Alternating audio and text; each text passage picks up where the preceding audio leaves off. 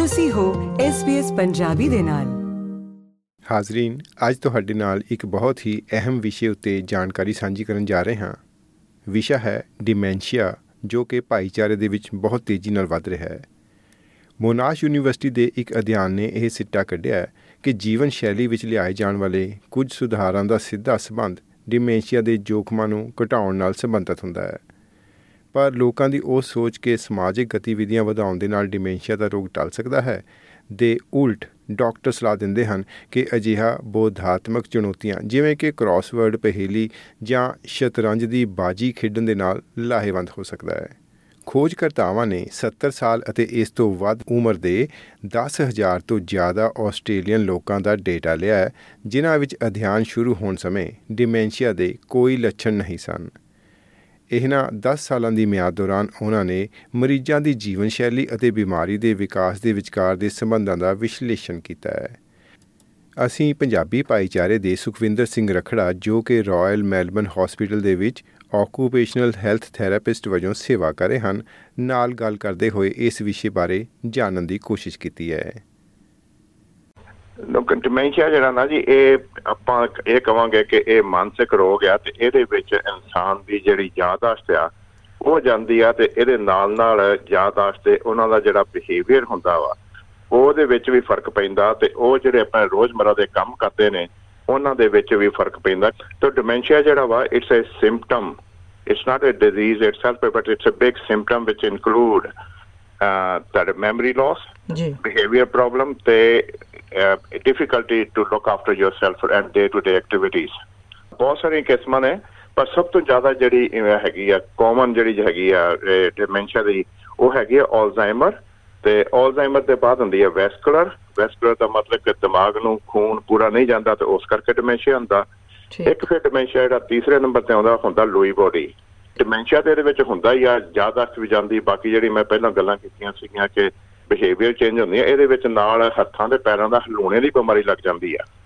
ਦੋਸਤੋ, ਖੋਜ ਵਿੱਚ ਇਹ ਪਾਇਆ ਗਿਆ ਹੈ ਕਿ ਜੋ ਭਾਗੀਦਾਰ ਨਿਯਮਤ ਤੌਰ 'ਤੇ ਬਾਲਗ ਸਾਖਰਤਾ ਅਤੇ ਮਾਨਸਿਕ ਤੀਬਰਤਾ ਦੇ ਕੰਮਾਂ ਵਿੱਚ ਰੁੱਝੇ ਹੋਏ ਹਨ, ਜਿਵੇਂ ਕਿ ਸਿੱਖਿਆ ਕਲਾਸਾਂ, ਰਸਾਲੇ ਰੱਖਣੇ ਅਤੇ ਕ੍ਰਾਸਵਰਡ ਆਦਿ ਕਰਨਾ, ਉਹਨਾਂ ਵਿੱਚ ਉਹਨਾਂ ਦੇ ਸਾਥੀਆਂ ਦੇ ਮੁਕਾਬਲੇ ਡਿਮੈਂਸ਼ੀਆ ਹੋਣ ਦੀ ਸੰਭਾਵਨਾ ਨੌਂ ਤੋਂ ਗਿਆਰਾਂ ਪ੍ਰਤੀਸ਼ਤ ਘੱਟ ਦੇਖੀ ਗਈ ਹੈ।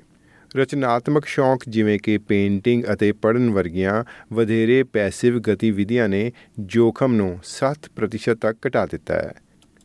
ਪਰ ਨਾਲ ਹੀ ਇੱਕ ਦਿਲਚਸਪ ਤੱਥ ਇਹ ਵੀ ਸਾਹਮਣੇ ਆਇਆ ਹੈ ਕਿ ਕਿਸੇ ਦੇ ਸੋਸ਼ਲ ਨੈਟਵਰਕ ਦਾ ਆਕਾਰ ਅਤੇ ਬਾਹਰੀ ਕੀਤੇ ਜਾਣ ਵਾਲੇ ਕਾਰਜ ਦਿਮਾਗੀ ਕਮਜ਼ੋਰੀ ਦੇ ਜੋਖਮ ਵਿੱਚ ਕਮੀ ਨਾਲ ਸੰਬੰਧਿਤ ਨਹੀਂ ਹਨ। ਕਾਰਨ ਦੇਖੋ ਜੀ, ਇਹ ਡਿਮੈਂਸ਼ੀਆ ਜਿਹੜੇ ਆਲਜ਼ਾਈਮਰ ਦੇ ਜਿਹੜੇ ਇਹਦੇ ਸਾਨੂੰ ਡਾਕਟਰ ਹੀ ਦੱਸ ਸਕਦਾ, ਕਿਉਂਕਿ ਇਹਦੇ ਕਾਫੀ ਜ਼ਿਆਦਾ ਡਿਟੇਲ ਦੇ ਵਿੱਚ ਹੁੰਦਾ, ਤੇ ਅਜੇ ਤੱਕ ਕਿਸੇ ਵੀ ਡਿਮੈਂਸ਼ੀਆ ਦਾ ਇਲਾਜ ਨਹੀਂ ਲੱਭਾ। ਸਿਰਫ ਉਹਨਾਂ ਨੂੰ ਮੈਨੇਜ ਕਰਨ ਦਾ ਹੀ ਤਰੀਕਾ ਜੋ ਹੈ ਤੁਹਾਡੇ ਜੋ ਡਾਕਟਰ ਨੇ, ਤੁਹਾਡਾ ਜਨਰਲ ਪ੍ਰੈਕਟੀਸ਼ਨਰ ਜਾਂ ਜੋ ਸਪੈਸ਼ਲਿਸਟ ਨੇ, ਉਹਨਾਂ ਚੀਜ਼ਾਂ ਦੀ ਦਵਾਈ ਦੇ ਸਕਦੇ। ਕਈ ਵਾਰਾਂ ਦੇਖੋ ਜਦੋਂ ਡਿਮੈਂਸ਼ੀਆ ਹੋਇਆ ਹੁੰਦਾ ਥੋੜ੍ਹਾ ਜਿਹਾ ਵੱਧ ਜਾਵੇ ਤੇ ਜਦੋਂ ਜ਼ਿਆਦਾ ਜ਼ਿਆਦਾ ਜਾਂਦੀ ਆ ਤਾਂ ਉਦੋਂ ਉਹਨਾਂ ਨੂੰ ਬਹੁਤ ਸਾਰੀ ਐਜੀਟੇਸ਼ਨ ਵੀ ਹੋ ਸਕਦੀ ਆ, ਨੀਂਦਰ ਨਾ ਆਉਣੀ, ਗੁੱਸਾ ਬੜਾ ਕਰਨਾ ਜਾਂ ਤੁਰੇ ਹੀ ਫਿਰਨਾ, ਉਹ ਜਿਹੜੇ ਸਿੰਪਟਮ ਨੇ, ਜਾਂ ਸ਼ੱਕੀ ਹੋ ਜਾਣਾ ਕਿ ਮੇਰੀਆਂ ਚੀਜ਼ਾਂ ਕਹਿੰਦੇ ਚੁੱਕ ਲਈਆਂ ਜਾਂ ਮੇਰੀਆਂ ਚੀਜ਼ਾਂ ਕਹਿੰਦੇ ਲੁਕੋ ਦਿੱਤੀਆਂ, ਇਹ ਬਹੁਤ ਹੀ ਕਾਮਨ ਹੈ ਡਿਮੈਂਸ਼ੀਆ ਦੇ ਵਿੱਚ। ਆਪਣੀ ਚੀਜ਼ ਆਪੇ ਕਿਤੇ ਭੁਲੇਖੇ ਨਾਲ ਇੱਧਰ ਉੱਧਰ ਰੱਖ ਦੇਣੀ ਤੇ ਮੁੜ ਕੇ ਲੱਭਣੀ ਨਾ, ਤੇ ਜਿਹੜਾ ਇਲਜ਼ਾਮ ਹੈ ਉਹ ਘਰ ਵਾਲਿਆਂ ਨੂੰ ਦੇਈ ਜਾਣਾ ਕਿ ਮੇਰੇ ਤੁਸੀਂ ਕੱਪੜੇ ਲਗਾ ਦਿੱਤੇ, ਮੇਰੇ ਪੈਸੇ ਤੁਸੀਂ ਲਗਾ ਦਿੱਤੇ। ਦੋ ਹਜ਼ਾਰ ਬਾਈ ਵਿੱਚ ਵਿਸ਼ਵ ਪੱਧਰ ਉੱਤੇ ਪਚਵੰਜਾ ਮਿਲੀਅਨ ਲੋਕ ਡਿਮੈਂਸ਼ੀਆ ਦੇ ਨਾਲ ਰਹਿ ਰਹੇ ਸਨ ਅਤੇ ਇਸ ਵਿੱਚ ਹਰ ਸਾਲ ਦਸ ਮਿਲੀਅਨ ਨਵੇਂ ਕੇਸਾਂ ਦਾ ਵਾਧਾ ਹੁੰਦਾ ਜਾ ਰਿਹਾ ਹੈ। ਖੋਜ ਦੇ ਨਤੀਜਿਆਂ ਤੋਂ ਪਤਾ ਚੱਲਿਆ ਕਿ ਸਿੱਖਿਆ ਦੇ ਪੱਧਰ ਅਤੇ ਸਮਾਜਿਕ ਆਰਥਿਕ ਸਥਿਤੀ ਪੁਰਸ਼ਾਂ ਅਤੇ ਔਰਤਾਂ ਵਿਚਕਾਰ ਕੋਈ ਮਹੱਤਵਪੂਰਨ ਭਿੰਨਤਾਵਾਂ ਨਹੀਂ ਦਰਸਾਉਂਦੀ। ਦੋ ਹਜ਼ਾਰ ਬਾਈ ਵਿੱਚ ਇਹ ਅੰਦਾਜ਼ਾ ਲਗਾਇਆ ਗਿਆ ਹੈ ਕਿ ਆਸਟ੍ਰੇਲੀਆ ਵਿੱਚ ਲਗਭਗ ਚਾਰ ਲੱਖ ਲੋਕਾਂ ਨੂੰ ਡਿਮੈਂਸ਼ੀਆ ਹੈ। ਦੋ ਹਜ਼ਾਰ ਦਸ ਵਿੱਚ ਡਿਮੈਂਸ਼ੀਆ ਵਾਲੇ ਮਰਦਾਂ ਦੀ ਅੰਦਾਜ਼ਨ ਸੰਖਿਆ ਲਗਭਗ ਇੱਕ ਲੱਖ ਸੀ, ਜੋ ਕਿ ਦੋ ਹਜ਼ਾਰ ਅਠਵੰਜਾ ਵਿੱਚ ਵੱਧ ਕੇ ਤਿੰਨ ਲੱਖ ਤੋਂ ਵੀ ਜ਼ਿਆਦਾ ਹੋਣ ਦਾ ਅਨੁਮਾਨ ਹੈ। ਇਸੇ ਤਰ੍ਹਾਂ ਦੋ ਹਜ਼ਾਰ ਦਸ ਵਿੱਚ ਡਿਮੈਂਸ਼ੀਆ ਵਾਲੀਆਂ ਔਰਤਾਂ ਦੀ ਅੰਦਾਜ਼ਨ ਸੰਖਿਆ ਲਗਭਗ ਦੋ ਲੱਖ ਤੋਂ ਵੱਧ ਕੇ ਦੋ ਹਜ਼ਾਰ ਅਠਵੰਜਾ ਵਿੱਚ ਪੰਜ ਲੱਖ ਤੱਕ ਹੋ ਸਕਦੀ ਹੈ।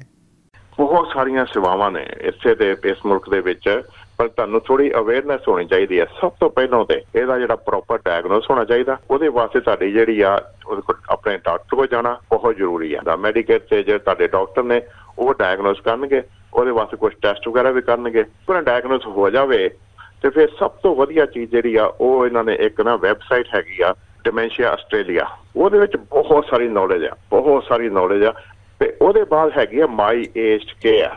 ਅਗਰ ਤੁਸੀਂ ਖੁਦ ਜਾਂ ਤੁਹਾਡਾ ਡਾਕਟਰ ਤੁਹਾਨੂੰ ਪੇਸ਼ੈਂਟ ਐਜ ਏ ਪੇਸ਼ੈਂਟ ਉਹਨਾਂ ਨੂੰ ਰੈਫਰ ਕਰਦਾ ਨੇ ਕਿ ਇਹਨਾਂ ਦੀ ਅਸੈਸਮੈਂਟ ਹੋਵੇ, ਤਾਂ ਉੱਥੋਂ ਇੱਕ ਟੀਮ ਆਉਂਦੀ ਜਿਹਨਾਂ ਨੂੰ ਕਹਿੰਦੇ ਆ ਏਜਡ ਕੇਅਰ ਅਸੈਸਮੈਂਟ ਸਰਵਿਸ। ਉਹ ਲੋਕ ਤੁਹਾਡੇ ਘਰ ਆ ਕੇ ਤੁਹਾਡੇ ਜੋ ਵੀ ਲਵਡ ਵਨ ਨੇ ਜਾਂ ਤੁਹਾਡੇ ਮਾਂ ਜਾਂ ਬਾਪ ਜਾਂ ਭਾਈ ਭੈਣ ਕੋਈ ਵੀ ਵਾਈਫ ਹਸਬੈਂਡ ਕੋਈ ਵੀ, ਉਹਨਾਂ ਨੂੰ ਆ ਕੇ ਅਸੈਸ ਕਰਦੇ ਨੇ ਕਿ ਤੁਹਾਡੀਆਂ ਕੀ ਜ਼ਰੂਰਤਾਂ ਨੇ, ਤੇ ਉਹਦੇ ਮੁਤਾਬਕ ਤੁਹਾਨੂੰ ਇੱਕ ਸਪੋਰਟ ਕੇਅਰ ਪਲਾਨ ਦੇ ਕੇ ਜਾਂਦੇ ਨੇ ਕਿ ਮੈਂ ਇਸ ਬੰਦੇ ਨੂੰ ਦੇਖਿਆ ਸੀਗਾ ਜਾਂ ਇਸ ਲੇਡੀ ਨੂੰ ਦੇਖਿਆ ਸੀਗਾ ਤੇ ਇਹਦੀਆਂ ਜ਼ਰੂਰਤਾਂ ਫੋਲੋਇੰਗ ਨੇ। ਦੋਸਤੋ, ਜੇ ਤੁਸੀਂ ਕਿਸੇ ਡਿਮੈਂਸ਼ੀਆ ਪੀੜਤ ਨੂੰ ਜਾਣਦੇ ਹੋ ਜਾਂ ਉਸ ਦੀ ਸੇਵਾ ਕਰ ਰਹੇ ਹੋ ਤਾਂ ਆਪਣੇ ਵਿਚਾਰ ਆਪਣੇ ਤਜਰਬੇ ਸਾਡੇ ਨਾਲ ਸਾਂਝੇ ਜ਼ਰੂਰ ਕਰਿਓ। ਈਮੇਲ ਕਰ ਸਕਦੇ ਹੋ Punjabi dot program at S P S dot com dot A U. ਤੁਸੀਂ ਹੋ ਐਸ ਪੀ ਐਸ ਪੰਜਾਬੀ ਦੇ ਨਾਲ।